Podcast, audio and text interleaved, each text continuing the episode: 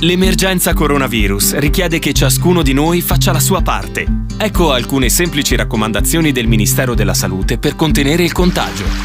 Lavati spesso le mani col sapone o con un gel a base alcolica. Non toccarti occhi, naso e bocca con le mani. Evita le strette di mano e gli abbracci fino alla fine dell'emergenza. Quando starnutisci, copri bocca e naso con fazzolettini monouso, altrimenti usa la piega del gomito. Evita luoghi affollati e contatti ravvicinati mantenendo una distanza di almeno un metro dagli altri. Se hai sintomi simili all'influenza, non recarti a pronto soccorso o negli studi medici, ma resta a casa e contatta telefonicamente il medico di base, il pediatra o la guardia medica, oppure usa i numeri regionali messi a disposizione. Insieme possiamo vincere questa sfida, restando uniti, ma distanti. Un cordiale saluto da Angelo Musumarra. In questo podcast potete ascoltare, depurato da applausi e contestazioni, l'intervento del Presidente del Consiglio dei Ministri Giuseppe Conti alla Camera dei Deputati di giovedì 30 aprile, che ha informato il Parlamento sulle iniziative del Governo per la ripresa delle attività economiche. Buon ascolto. Signor Presidente, gentili deputate, signor Presidente, gentili deputate e deputati, ovviamente mi ero informato in anticipo sulle norme per quanto riguarda l'utilizzo della mascherina, tant'è che i ministri sono stati più distanziati quando ho anticipato sulla possibilità di parlare senza mascherina e rimetto al Presidente l'interpretazione autentica delle norme. Dopo nove giorni dalla mia ultima informativa alle Camere ritorno nuovamente in Parlamento per riferire sulle iniziative assunte dal Governo in vista della ripresa delle attività in particolare economiche. Stiamo affrontando un'emergenza, l'abbiamo già detto, che non ha precedenti nella nostra storia repubblicana, che sta mettendo a dura prova tutte le democrazie avanzate che sono state per buona parte colpite da questa pandemia. Siamo costretti a riconsiderare modelli di vita, le nostre ordinarie relazioni, a rimeditare anche i nostri valori, a ripensare il nostro modello di sviluppo, a programmare un rilancio del nostro sistema di vita economica, sociale, in tutte le sue dimensioni. Sono giorni anche in cui è vivace il dibattito, anche critico, sulle decisioni assunte, sugli strumenti normativi con i quali queste decisioni sono state assunte, finanche sulle modalità con cui queste decisioni sono state comunicate. La vivacità del dibattito rivela la forza, la vitalità del nostro sistema democratico di equilibri e di garanzie. Nel mio intervento illustrerò in primo luogo gli indirizzi del Governo assunti in questa fase di ripresa delle attività economiche, gli obiettivi perseguiti, le ragioni che hanno indotto a compiere queste scelte e da ultimo mi soffermerò anche sul tema della compatibilità costituzionale della scelta di affidare allo strumento del decreto del Presidente del Consiglio dei Ministri l'adozione di misure limitative di alcune libertà fondamentali dei cittadini. Una premessa. Il Governo ha sempre compreso la gravità del momento e proprio per questo non ha mai inteso procedere per via estemporanea improvvisata né tantomeno solitaria. Le misure sin qui adoperate sono il frutto di un'attenta considerazione di tutti i valori coinvolti, di un accurato bilanciamento di tutti gli interessi, buona parte dei quali di rango costituzionale coinvolti. Tutte le misure inoltre sono state adottate all'esito di una interlocuzione ampia, condivisa con gli altri membri del Governo, ma anche con i capi delegazione che rappresentano le forze politiche di maggioranza, con le parti sociali e con i rappresentanti degli enti territoriali più volte riuniti anche in una cabina di regia che ha coinvolto regioni, province, comuni, una cabina di regia a cui io stesso ho preso parte, insieme al Ministro della Salute Roberto Speranza, al Ministro degli Affari regionali Francesco Boccia. Anche il Parlamento è stato costantemente e doverosamente informato, tanto più nei passaggi più delicati, come dimostra la mia presenza, ma anche quella di vari ministri, alla Camera al Senato, in questa e in varie altre occasioni. L'ho anticipato sin dall'inizio, il Governo ha adottato da subito un indirizzo di metodo e di merito che prevede il costante confronto con gli esperti del Comitato Tecnico Scientifico, in modo da porre un fondamento scientifico alle decisioni di volta in volta assunte. Qualcuno potrà legittimamente anche obiettare che lo stato della conoscenza scientifica su questo virus era lacunoso e ancora adesso non è pienamente soddisfacente, che gli scienziati stessi hanno espresso, abbiamo visto anche nei mass media, una varietà di posizioni e di opinioni. Ma una cosa è assumere a riferimento delle proprie decisioni le libere opinioni, altra cosa invece è assumere a fondamento delle proprie decisioni ricerche, studi approfonditi e quindi un principio di conoscenza scientifica per quanto questa non sia ancora pienamente consolidata.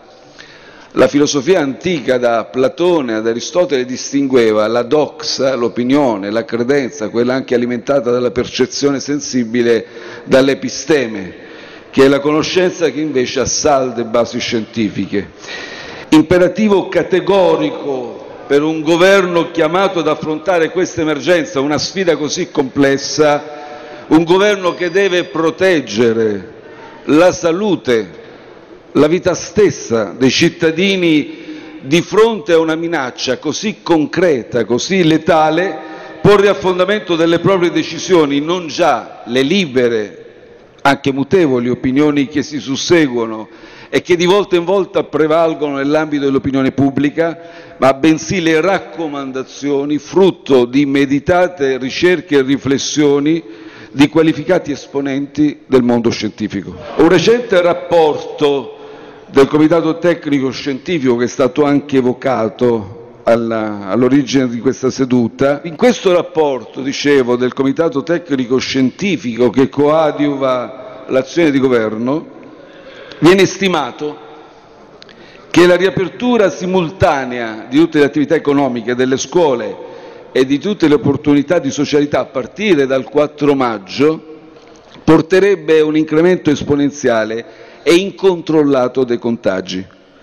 La misura dei sacrifici compiuti dai nostri cittadini è riassumibile, ormai lo conosciamo, conosciamo bene questa formula, nell'R con zero ovvero il tasso di diffusione dei contagi, che ad oggi è stimabile in una fascia compresa tra lo 0,5 e lo 0,7. Se questo tasso tornasse anche solo a un livello di poco superiore a 1, come sottolinea il Comitato Tecnico Scientifico, si saturerebbe l'attuale numero di terapie intensive, che è di circa 9.000 posti letto, entro la fine dell'anno. Bisogna considerare però che non tutte Attenzione, non tutte le attuali postazioni di terapia intensiva potranno essere utilizzate per il Covid-19, dovranno essere dedicate anche ad altre patologie. Questo significa che satureremo in pochi mesi la disponibilità di posti in terapia intensiva. L'impatto sul nostro sistema sanitario sarebbe notevole, ciò determinerebbe con ogni probabilità la necessità di invertire la tendenza alla riapertura delle attività producendo conseguenze economiche ancora peggiori, ancora peggiori stiamo, rispetto a quelle che stiamo sperimentando. Ne consegue quindi che il principio di precauzione, che non abbiamo inventato noi, è un principio accreditato a livello scientifico e a livello giuridico, deve guidarci anche in questa fase. Il contenimento cauto, attento del contagio è in primo luogo una misura giusta e necessaria per garantire la nostra salute, la salute dei nostri cittadini, dei nostri cari, ma costituisce anche, in secondo luogo, il principale strumento che abbiamo per ripartire al meglio, per far ripartire al meglio la nostra economia, senza dolorose e forse anche irrimediabili battute d'arresto in futuro. Gli esperti ci indicano che sono quattro i principali fattori di crescita dei contagi i contatti familiari, i luoghi di lavoro, la scuola, le relazioni di comunità. Questa considerazione rende evidente il motivo per cui un approccio non graduale, incauto alla riapertura porterebbe a una recrudescenza del contagio e quindi renderebbe altrettanto chiare le ragioni sottostanti alle scelte del Governo. Consideriamo infatti che di, questi, di quest'ambito di rapporti e di aree, dai contatti familiari, i contatti familiari sono quelli di più difficile controllo e da lì più o meno provengono, per quanto riguarda la nostra situazione, un quarto dei contagi. Per i luoghi di lavoro noi con i 4 milioni e mezzo di persone che torneranno a lavorare, che si aggiungono a quelle che già stanno lavorando, avremo quindi sicuramente la possibilità di ulteriori occasioni di contagio. La scuola, sulla scuola noi stiamo raggiungendo, diciamo così, puntando per un effetto contenitivo massimo, perché chiaramente abbiamo chiuso le scuole e la didattica a distanza come pure all'università. E poi ci sono le reazioni di comunità, dove ovviamente valgono le misure di distanziamento fisico e sociale per contenere, per mitigare il rischio del contagio, ma nella consapevolezza ovviamente che dobbiamo anche lì, come abbiamo già predisposto, disporre qualche allentamento delle prescrizioni più severe.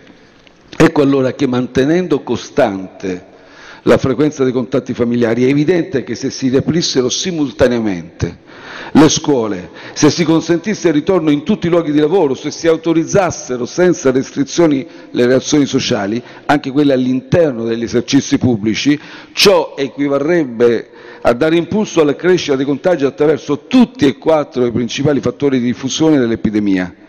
Ed è per questa ragione, e lo illustrerò nel dettaglio, il Governo ha operato una scelta ha deciso di allentare le misure che avevano determinato l'arresto di molte filiere produttive. Ha scelto di partire dal lavoro ovviamente nel presupposto che siano adottate tutte le misure di sicurezza sulla base di protocolli rigorosi, ai quali anche il Governo ha contribuito insieme al Comitato Tecnico Scientifico e a tutte le parti sociali, perché sono stati condivisi, lo sottolineo, dalle organizzazioni sindacali e dalle organizzazioni datoriali. Alla luce delle raccomandazioni del Comitato Tecnico Scientifico, la data del 4 maggio, quindi 2020, segna l'inizio di quella che ormai nota come fase 2, un graduale, progressivo ritorno allo svolgimento delle attività produttive e anche commerciali. È un primo passo fondamentale e necessario per tanti cittadini, per le famiglie, per i lavoratori, per gli imprenditori, affinché tutto il Paese possa incamminarsi sulla strada della riconquista di una vita quanto più normale, serena, tenendo sempre bene a mente che questa nuova fase sarà una fase di convivenza con il virus e non purtroppo, come qualcuno forse si era illuso, di liberazione dal virus. Siamo ancora dentro la pandemia, non ne siamo usciti questo bisogna dirlo chiaro anche ai cittadini. Il nostro Paese ha combattuto duramente, compiendo enormi sacrifici per contrastare l'avanzata del virus. Sin dalla scoperta del primo focolaio abbiamo via via dovuto affrontare il dolore per la perdita di più di 27.000 nostri cari, con una tendenza incrementale che sta manifestando i primi segnali di inversione solo in questi ultimi giorni, grazie alle rigide misure di contenimento sin qui adottate. Altrettanto dura è stata la prova affrontata dai nostri operatori sanitari, a causa della drammatica pressione che la diffusione dell'epidemia ha prodotto sulle strutture ospedaliere e più in generale sulla tenuta del sistema sanitario nazionale che nel complesso ha risposto e ha risposto bene. A loro, a tutti gli operatori sanitari, rinnovo il nostro più sentito ringraziamento. Se oggi la violenza dell'epidemia mostra i primi segnali di riduzione, perciò non possiamo permettere che gli sforzi compiuti dai nostri cittadini, dai medici, dagli infermieri, dai lavoratori dei servizi essenziali, dalle forze di polizia, dalle forze dell'esercito, della protezione civile, insomma da tutti coloro che hanno permesso al Paese di, di sostenerci, risultino vani per imprudenze compiute in questa fase così delicata, così sensibile. Qualsiasi atteggiamento ondivago, come passare dalla politica del chiudiamo tutti, tutto, e a quella dell'apriamo tutto, rischierebbe di compromettere in maniera irreversibile gli sforzi fatti fin qui. Quindi preferisco dirlo forte e chiaro e preferisco dirlo qui, in Parlamento, a rischio di apparire impopolare, il governo non può assicurare il ritorno immediato alla normalità della vita precedente. Ci piacerebbe consentire un pieno ripristino di tutte le ordinarie abitudini di vita dei cittadini, ma dobbiamo avere consapevolezza che il virus sta continuando a circolare nella nostra comunità. Abbiamo 105.000 non uno, pochi, 105.000 casi positivi accertati, senza considerare anche i casi di contagiati asintomatici non accertati, che secondo ragionevoli proiezioni statistiche sarebbero anche molti di più. Vorrei ricordare che questa emergenza mondiale è partita da un primo caso in Cina, un unico caso, primo caso, una sola persona che ha poi contagiato il mondo intero. Quindi potete immaginare cosa accadrebbe con 105.000 casi positivi accertati se non usassimo la massima precauzione. Sarebbe semplice dal punto di vista del consenso tentare la strada della riapertura totale e immediata di tutte le attività produttive e commerciali, eliminando anche tutte le restrizioni applicate alle reazioni sociali, ai trasferimenti, agli spostamenti, consentendo un immediato ritorno a scuola. Questo invece è un piano che persegue esclusivamente l'interesse generale, anche con misure impopolari. Non è un programma elettorale destinato a raccogliere il consenso. Dal primo giorno io, insieme a tutti i ministri, abbiamo avuto ben chiaro Dobbiamo mettere al primo posto la difesa della salute e della vita dei cittadini, che sono diritti fondamentali della nostra architettura costituzionale. D'altra parte nessuno, fra i paesi maggiormente colpiti dall'epidemia, ha pensato di adottare una strategia di apertura simultanea e immediata di tutte le attività economiche e ripristino di tutte le attività sociali. La graduale riapertura delle attività produttive richiede nei prossimi giorni un attento monitoraggio degli andamenti epidemiologici in base a tre fattori. Il controllo giornaliero dell'andamento dell'epidemia con il potenziamento della disponibilità anche dei test, la verifica del grado di saturazione del sistema ospedaliero, non soltanto con riferimento alle terapie intensive, ma anche ai posti letto dedicati al Covid-19, e la disponibilità di dispositivi di protezione individuale, gel e materiali di protezione. La logica della sperimentazione è quella che dovremo adottare nelle prossime settimane, facendo leva sul sistema di monitoraggio complessivo della diffusione dei contagi, incrementando la tecnologia di contact tracing, che comprende anche l'app Immuni, di cui ho già riferito a dire il vero nell'informativa alle Camere dello scorso 21 aprile, Oggi vi do notizia che ieri il Governo, all'esito del Consiglio dei Ministri, ha adottato un decreto legge che tra le altre cose contiene anche una norma, quindi no, una copertura normativa di rango primario, alle procedure di tracciamento dei contatti con funzioni di monitoraggio del virus. Il corpus di disposizioni su cui poi il Parlamento potrà intervenire in sede di conversione in legge del decreto ha lo scopo di chiarire e rafforzare la disciplina del, del, di questo particolare trattamento dei dati personali, in coerenza con quanto ha precisato il Comitato europeo per la protezione dei dati personali e recependo le raccomandazioni emanate dalla Commissione europea il 16 aprile del 2020. In particolare si prevede che il titolare del trattamento sia il Ministero della Salute e che l'attività sia limitata al tracciamento effettuato tramite l'utilizzo di un'applicazione installata su base volontaria e destinata alla registrazione dei soli contatti tra soggetti che abbiano scaricato l'applicazione. È anche introdotta una disciplina puntuale che potrà essere ulteriormente integrata al Ministero della Salute volta a garantire un livello di sicurezza ben adeguato ai rischi per i diritti e le libertà degli interessati. La piattaforma dovrà operare nel nostro territorio nazionale, dovrà essere affidata ad amministrazioni pubbliche o società comunque a totale partecipazione pubblica. L'app non raccoglierà nessun dato di geolocalizzazione degli utenti. L'applicazione potrà essere scaricata gratuitamente, ovviamente l'ho già detto volontariamente, utilizzerà codici che non permetteranno di risalire all'identità dell'utente. Poi nel mese di maggio, anche questo l'avevo anticipato all'ultima informativa, procederemo a effettuare 150.000 test seriologici, partiremo da questi, quindi verrà selezionato un campione di cittadini corrispondente a questo numero, selezionato dall'Istat, il che ci consentirà di avere un quadro più chiaro sul reale impatto del Covid-19 nel nostro Paese. Ecco, il complesso di queste iniziative ci consentirà di disporre di un patrimonio informativo ben più ampio, in modo da valutare ancora più efficacemente la diffusione dell'epidemia. Dovremo essere pronti, se e laddove necessario, a intervenire con misure tempestive nelle zone in cui si dovesse verificare una particolare crescita dei contagi, puntando, puntando a bloccarne l'avanzata in tempo utile ed eventualmente adottando anche nuove misure restrittive ma mirate, geograficamente ben circoscritte.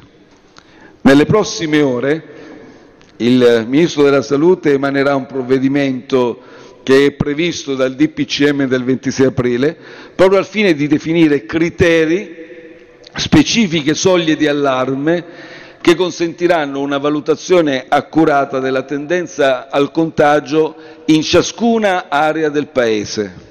Questo provvedimento sarà importante perché, vedete, una volta acquisiti questi strumenti di valutazione potremo anche concordare con le regioni, con le province autonome, un allentamento delle misure restrittive che sia circoscritto su base territoriale, in modo da tenere conto delle regioni dove, dove la situazione epidemiologica appare meno critica.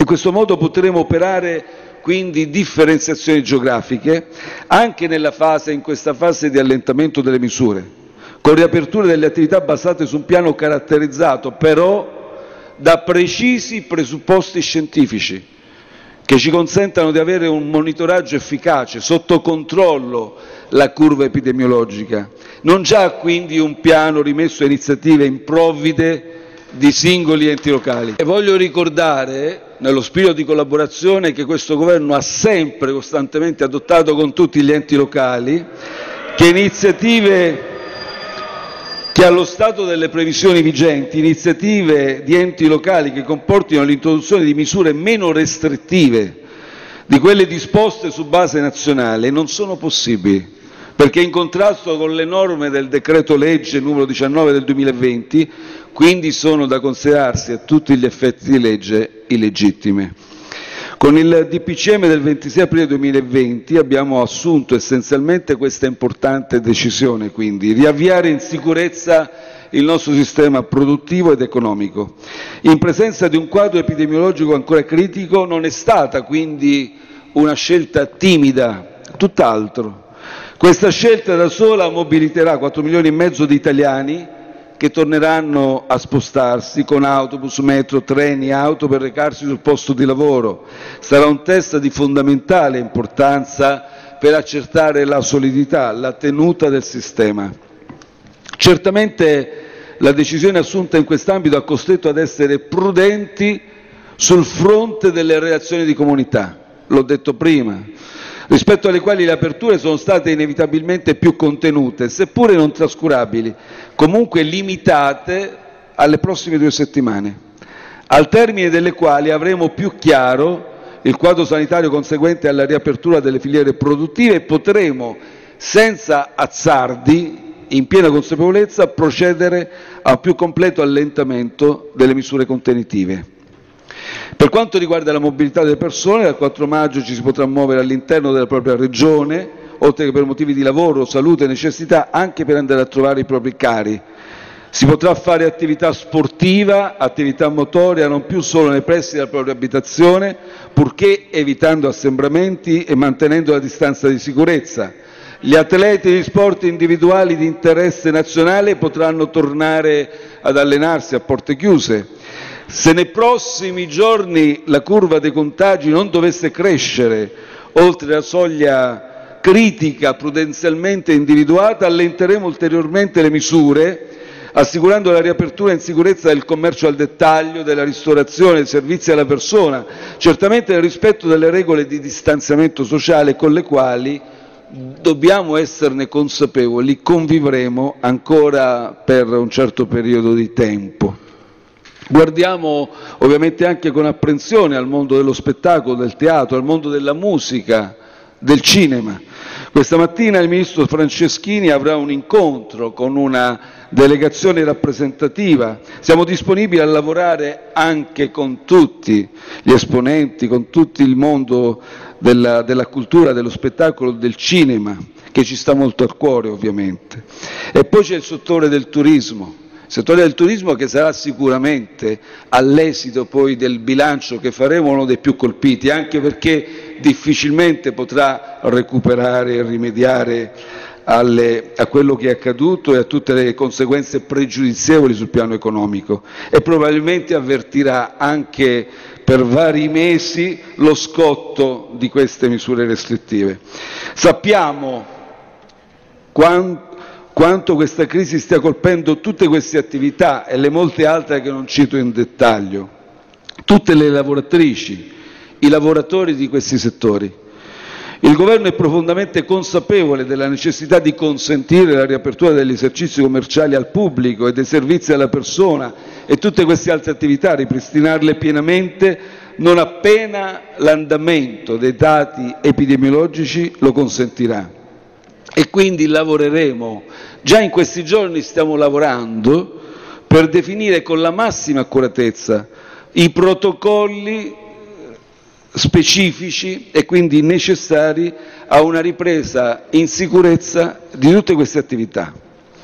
La riduzione dell'intensità dell'emergenza sanitaria, una tendenza che ci auguriamo possa confermarsi quindi nelle prossime settimane e nei prossimi mesi, porta con sé l'intensificarsi, ormai lo stiamo sperimentando, anche dell'emergenza economica dell'emergenza sociale.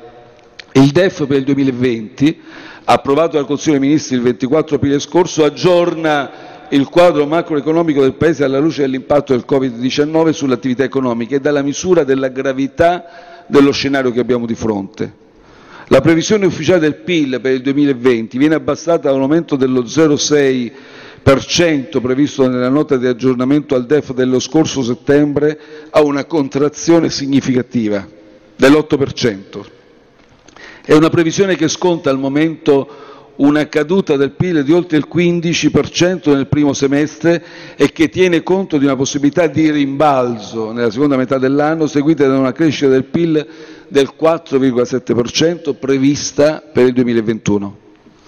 Il DEF stima inoltre uno scenario di rischio ulteriore che non possiamo escludere, in cui l'andamento e la durata dell'epidemia sarebbero più persistenti, portando a una contrazione del PIL fino al 10,6% nel 2020 e una ripresa più debole nel 2021, pari al 2,3%, quindi con maggiori, più pesanti aggravi per la finanza pubblica. Di fronte a questa difficile situazione il Governo ha varato una serie di misure volte a limitare le conseguenze economiche e sociali della chiusura delle attività produttive e del crollo non solo della domanda interna ma anche mondiale, nonché anche a potenziare la capacità del sistema sanitario nazionale e a garantire flussi di liquidità aggiuntiva e eh, garantita per tutto il mondo produttivo. Tali misure, lo sapete bene, sono state inserite nei decreti legge cosiddetti Cura Italia, liquidità, sui quali ho riferito già diffusamente nelle precedenti informative del 25 e 26 marzo scorsi e del 21 aprile scorso. Il prolungamento della chiusura di molte attività produttive, l'esigenza di preservare quei settori dell'economia che saranno maggiormente sottoposti a vincoli operativi rendono necessaria l'adozione di ulteriori provvedimenti che assumeranno la forma di decreto legge sottoposti al Parlamento. Il primo decreto legge conterrà ulteriori misure di sostegno a lavoratori e imprese per continuare ad accompagnarli nella fase di transizione verso la riapertura delle attività economiche. In primo luogo il decreto legge riprenderà tutti gli interventi del cosiddetto Cura Italia, rafforzandoli e prolungandoli nel tempo. Saranno prorogate con un impegno finanziario di circa 25 miliardi le vigenti misure di sostegno al lavoro, all'inclusione e al reddito, quali cassa integrazione, indennità per il lavoro autonomo, due mensilità aggiuntive dei sussidi di disoccupazione, gli indennizi per colf, badanti. Stiamo studiando anche l'introduzione di nuove forme di protezione sociale di cui il Paese avrà assolutamente bisogno perché si stanno creando nuove povertà, nuove disuguaglianze sociali. Quindi utilizzeremo meccanismi di erogazione rapidi, meccanismi di erogazione efficaci. Non possiamo permettere infatti che l'emergenza sanitaria e economica possa aggravare oltre misura l'emergenza sociale. Il Governo non intende lasciare indietro nessuno, lavorerà con ogni mezzo disponibile per raggiungere questo scopo. Saranno confermate anche le misure per la salute, la sicurezza e gli enti territoriali. Sarà dato ampio spazio agli interventi per la liquidità, la capitalizzazione delle imprese. Per quanto riguarda le misure fiscali saranno riproposte le sospensioni, le semplificazioni, le agevolazioni già disposte. Saranno inoltre rinviati alcuni adempimenti, come quelli in materia di accisa per l'installazione dei dispositivi necessari alla trasmissione telematica dei corrispettivi, al fine di contenere l'impatto sugli operatori economici, in particolare sui più piccoli. Saranno anche individuate nuove e specifiche cause di esclusione per l'applicazione degli indici sintetici di affidabilità, prevedendo anche modifiche ai parametri attualmente in vigore per tenere conto degli effetti straordinari dell'emergenza e eh, daremo anche un riconoscimento, cercheremo di fare in modo che questo riconoscimento sia significativo per le province più colpite dal Covid-19. Al fine poi di assicurare alle imprese, ai professionisti la, la riscossione dei crediti vantati nei confronti delle pubbliche amministrazioni per forniture, appalti e prestazioni professionali, saranno sbloccati 12 miliardi di euro attraverso l'anticipazione di liquidità della Cassa depositi e prestiti in favore di regioni, province, città metropolitane, comuni ed enti del Servizio sanitario nazionale. Tra gli interventi di supporto ai settori produttivi più colpiti dall'emergenza è allo studio anche uno schema di finanziamento a fondo perduto delle, per le piccole imprese, che potrà essere direttamente legato alla perdita di fatturato. Per le PMI al di sopra di una certa soglia sono poi allo studio interventi volti ad assorbire parzialmente le perdite con capitale pubblico che possa trasformarsi in sostegno a fondo perduto attraverso erogazione di liquidità o schemi di agevolazione fiscale. Complessivamente destineremo a questi interventi all'incirca 15 miliardi. Per le imprese medio-grandi e allo studio un intervento significativo da parte di Cassa Depositi e Prestiti, con un ingresso anche temporaneo del capitale a fronte dell'indebitamento.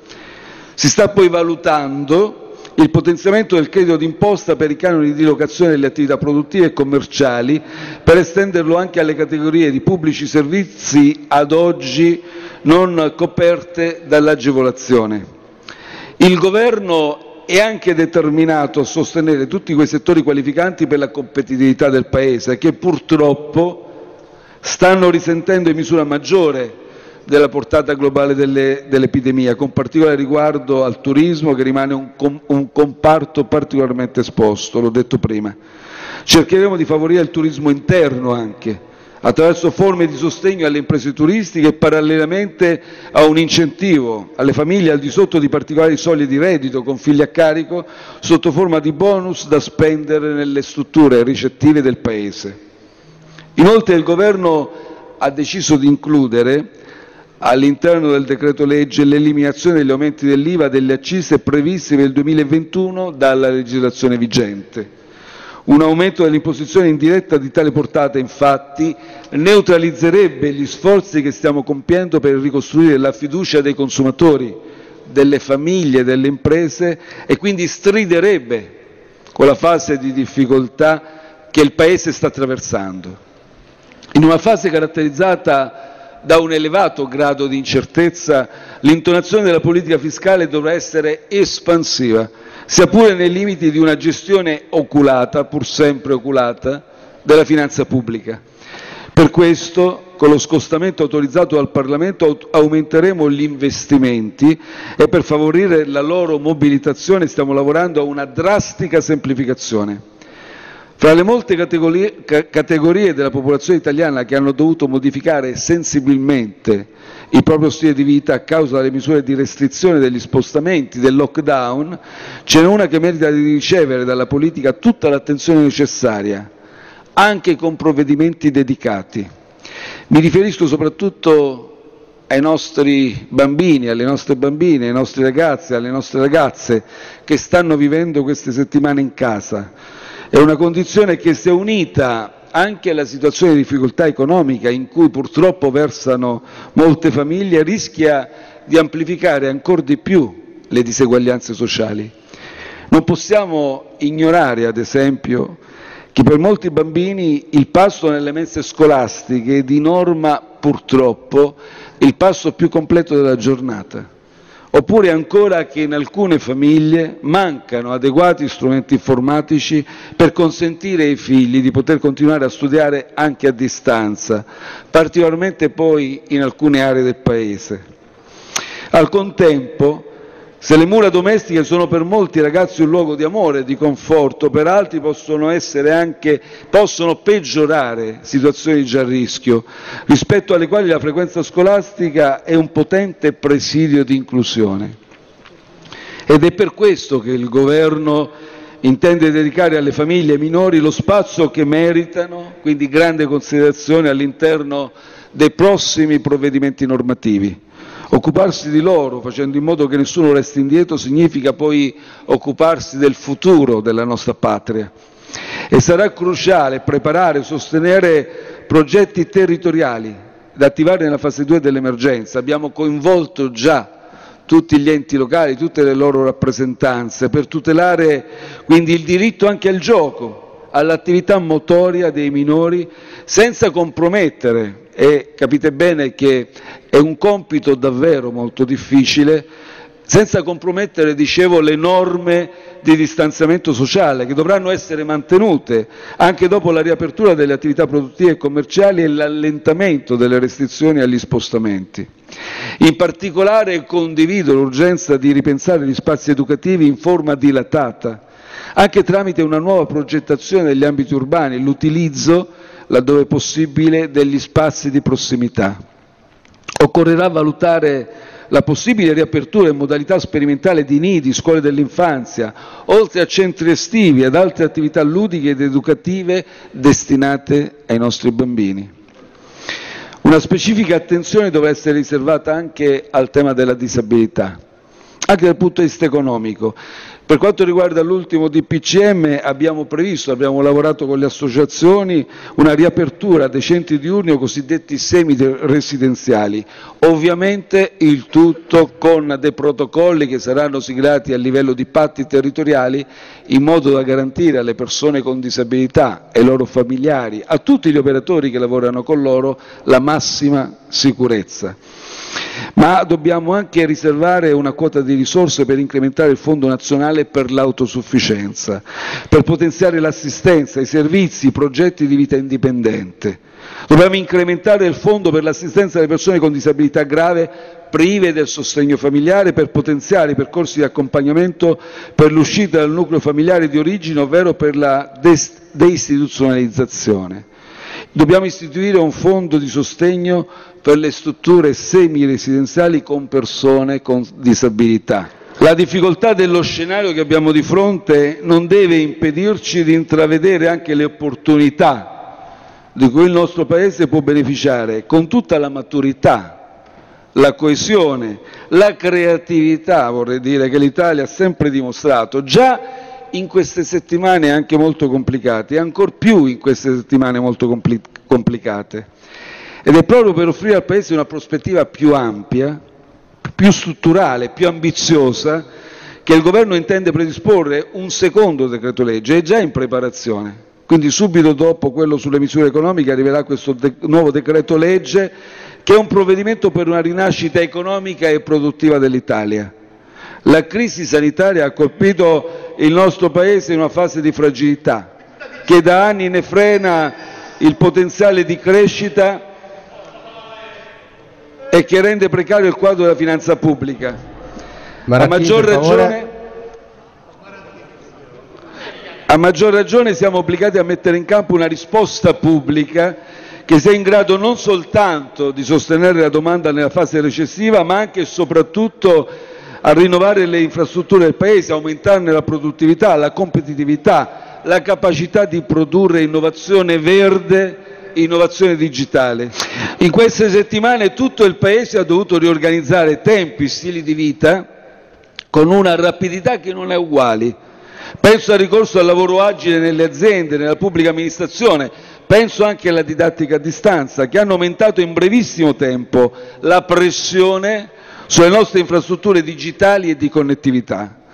Sono tutti questi sono degli esempi che ci mostrano l'urgenza di riattivare il motore degli investimenti pubblici e privati con l'opportunità di un'agenda pubblica in grado di predisporre un ambiente normativo ed economico quanto più favorevole ad essi, riducendo la complessità, anche le complessità interpretative della, della disciplina vigente, studiando meccanismi efficienti di risoluzione delle controversie. Perciò intendiamo proseguire i lavori avviati durante la fase di definizione dell'Agenda 2023 per conseguire una drastica semplificazione delle procedure amministrative in settori cruciali per il rilancio degli investimenti, appalti, edilizia, commercio, legislazione civile. L'obiettivo è quello di ridurre i tempi di attraversamento delle opere pubbliche per far sì che le risorse pubbliche stanziate si trasformino quanto prima in capitale fisico, capitale infrastrutturale. Questo processo riformatore sarà importante, sarà importante anche il vostro contributo perché ha un'ampiezza tale da non poter essere progettato o concluso rapidamente, ce ne rendiamo conto. Tuttavia, nelle more della sua piena implementazione può essere considerato, al, quantomeno per un campione specifico di opere, il ricorso a iter autorizzativi semplificati, con tutti i presidi, con tutti i controlli più rigorosi del caso. È un'ulteriore direttrice di azione che sarà fondamentale intraprendere già a partire dal prossimo provvedimento è una strategia di selezione degli investimenti strategici e di potenziamento della capacità progettuale del Paese.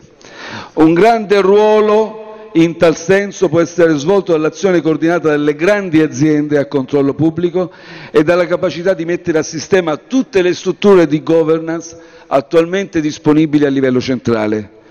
Il nostro Paese ha tutte le carte in regola per attrarre, ad esempio, le risorse, anche quelle europee, disponibili volte a finanziare progetti nell'ambito del Green New Deal, dell'innovazione digitale, dell'edilizia scolastica, della ricerca di base applicata nei settori in particolare, ma non solo, della meccanica, dell'alimentazione, della farmaceutica. Contiamo anche di recuperare all'interno dei prossimi provvedimenti utili un intervento di complessivo potenziamento delle detrazioni fiscali a beneficio del settore dell'edilizia e della sostenibilità. Stiamo studiando e vogliamo inserirlo già nel prossimo decreto legge, quello sulle misure economiche, l'applicazione di un articolato meccanismo che offre a tutti i cittadini, pensate, di poter procedere a interventi di riqualificazione energetica, di efficientamento antisismico, arrivando a beneficiare di sconti pari al costo pressoché totale dei lavori effettuati. Puntiamo molto su questo strumento perché lo riteniamo particolarmente efficace per valorizzare gli immobili, sostenere il settore delle costruzioni, per generare occupazione. Questi provvedimenti che vi ho elencato saranno presentati, adottati e presentati qui al Parlamento prossimamente, nei prossimi giorni e d'altra parte l'amore degli interventi, l'ammontare delle risorse che sono in grado di sprigionare richiedono attenzione nella definizione e nella selezione delle misure. Dobbiamo procedere con speditezza anche per realizzare, attenzione, la completa messa a terra di quanto già stanziato con i precedenti decreti legge. Penso anche quella, al decreto liquidità. Dobbiamo tutti monitorare, ciascuno per le proprie competenze, per la propria capacità di intervento, perché quel decreto possa avere applicazione effettiva e efficace e possa quindi effettivamente dare un polmone finanziario, offrire un polmone finanziario a tutti gli imprenditori. I cittadini italiani meritano risposte efficaci, meritano risposte tempestive. E adesso vengo all'ultima questione, quella che coinvolge lo strumento sin qui adoperato del decreto del Presidente del Consiglio dei Ministri. Non mi sfugge affatto la portata dei rilievi che sono stati mossi con particolare riferimento agli istituti ben conosciuti della riserva di legge e del principio di legalità che la nostra Costituzione pone a baluardo dei diritti fondamentali della persona. Ritengo tuttavia che quei presidi di garanzia non siano stati trascurati né affievoliti nella loro portata. Innanzitutto con la deliberazione del Consiglio dei Ministri del 31 gennaio scorso, vorrei ricordarlo, a volte l'opinione il dibattito pubblico lo dimentica, è stato deliberato per la durata di sei mesi lo stato di emergenza di rilievo nazionale, dal quale discendono precise conseguenze giuridiche, come prevede il codice di protezione civile, che lo ricordo è una fonte di rango primario di carattere generale, la cui legittimità è stata peraltro vagliata e filtrata positivamente dalla Corte Costituzionale che ha ritenuto giustificata l'adozione di misure eccezionali a ricorrere di gravi emergenze quando l'ambiente, i beni, in questo caso la vita stessa della popolazione, siano in pericolo. A questa prima base di legittimazione se ne è aggiunta un'altra, quella dei decreti legge numero 6 e 19 del 2020. In particolare, il decreto legge numero 19 ha offerto un'ampia articolata copertura di legge, suscettibile a mio avviso di superare indenne ogni possibile vaglio di costituzionalità.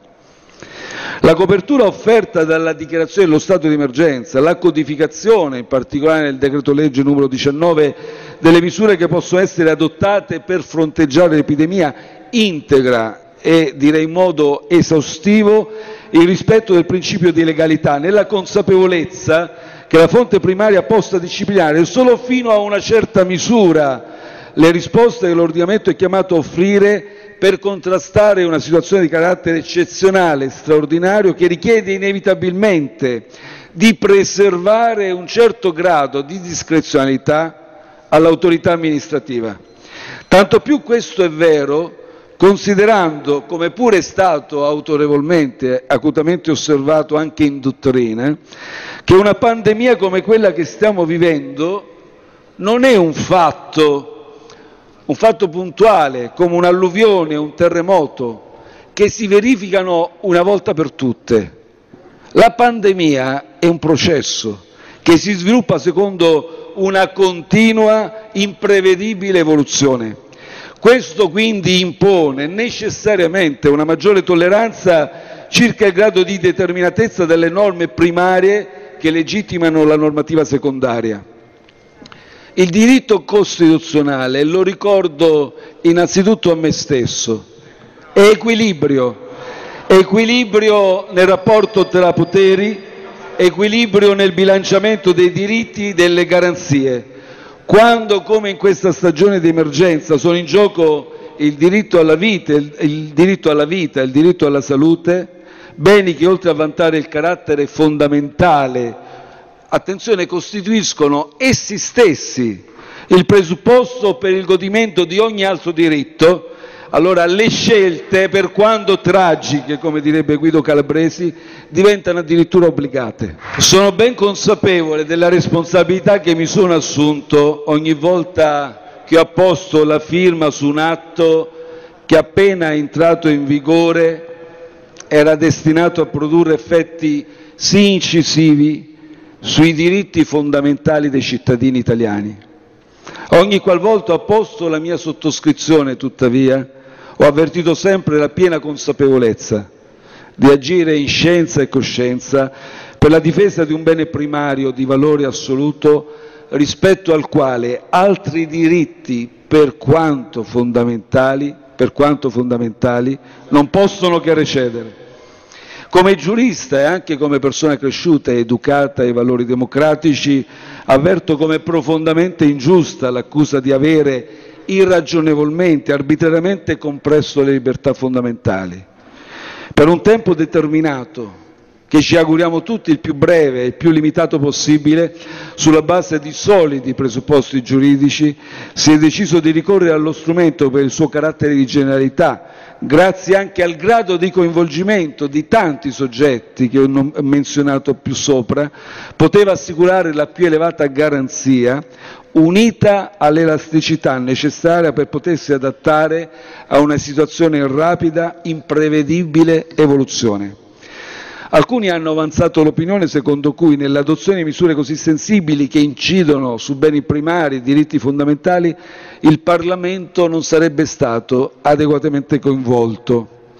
È stata anche avanzata la proposta che il Parlamento possa intervenire non solo successivamente all'adozione del DPCM, come già previsto dal decreto legge numero 19, ma anche in via preventiva eventualmente prevedendo un obbligo di trasmissione alle Camere degli schemi di decreto affinché le Commissioni parlamentari competenti, entro un determinato termine, possano esprimere un parere.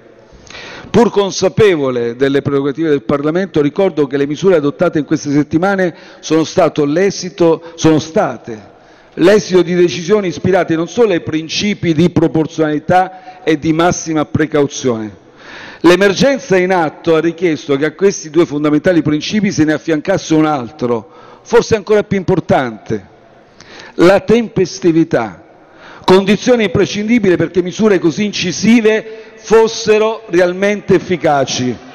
Questo non vale solo per i primi decreti adottati. Si pensi quando parlo ai primi decreti adottati alla manciata di ore che il Governo ha avuto a disposizione per istituire la prima zona rossa. Anche l'ultimo decreto, in realtà, che pure è destinato a produrre effetti dal 4 maggio, non poteva che essere adottato con estrema urgenza, in modo da consentire alle imprese interessate di avviare e completare in tempo utile le procedure di sanificazione, di messa in sicurezza dei luoghi di lavoro, come prescritto dai rigorosi protocolli di sicurezza. Il Parlamento, e non sono certo io a doverlo ricordare in quest'Aula, dispone di tutti gli strumenti per poter controllare e indirizzare l'azione di governo. Gli istituti di sindacato ispettivo, interrogazioni, interpellanze, mozioni, come pure le attività conoscitive che le commissioni competenti possono avviare su specifici affetti gli atti di indirizzo accolti dal Governo, approvati in Commissione e in Assemblea. Il Governo, e concludo, sarà sempre molto attento ai contributi che le Camere vorranno apportare. Lo sarà ancora di più in questa seconda fase che si avvia il 4 maggio, la fase del progressivo allentamento delle misure del riavvio delle attività economiche e la fase del ritorno alla vita. Concludo Alcune aziende specializzate nei giorni scorsi hanno segnalato come il valore reputazionale del nostro Paese all'estero sia cresciuto notevolmente. L'immagine dell'Italia è cresciuta, secondo queste indagini, percepita come migliore all'estero, ma questo non è tanto merito del governo, non è tanto merito del governo, vedete? È merito dei cittadini è merito dei cittadini italiani. Noi li dobbiamo ringraziare, li dobbiamo ringraziare per i sacrifici fatti, per i comportamenti virtuosi che hanno posto in essere. Se siamo sin qui riusciti a piegare la curva del contagio che sembrava destinata a risalire inesorabilmente, è tutto merito loro. e non ci è dato conoscere l'R con zero nelle prossime settimane. Non lo troviamo scritto da nessuna parte. Nessuna previsione scientifica può spingersi a predirlo con sicurezza. Esso dipenderà dalla nostra capacità di vivere questa seconda fase con pari senso di responsabilità. Io sono fiducioso, grazie. Ed è tutto per questo podcast, grazie per il vostro ascolto. Se ritenete interessanti i contenuti che avete appena ascoltato potete condividerli utilizzando i canali social di Aosta Press. Per ogni comunicazione potete scrivere a podcast-aostapress.it. Al prossimo ascolto, buona continuazione, state bene.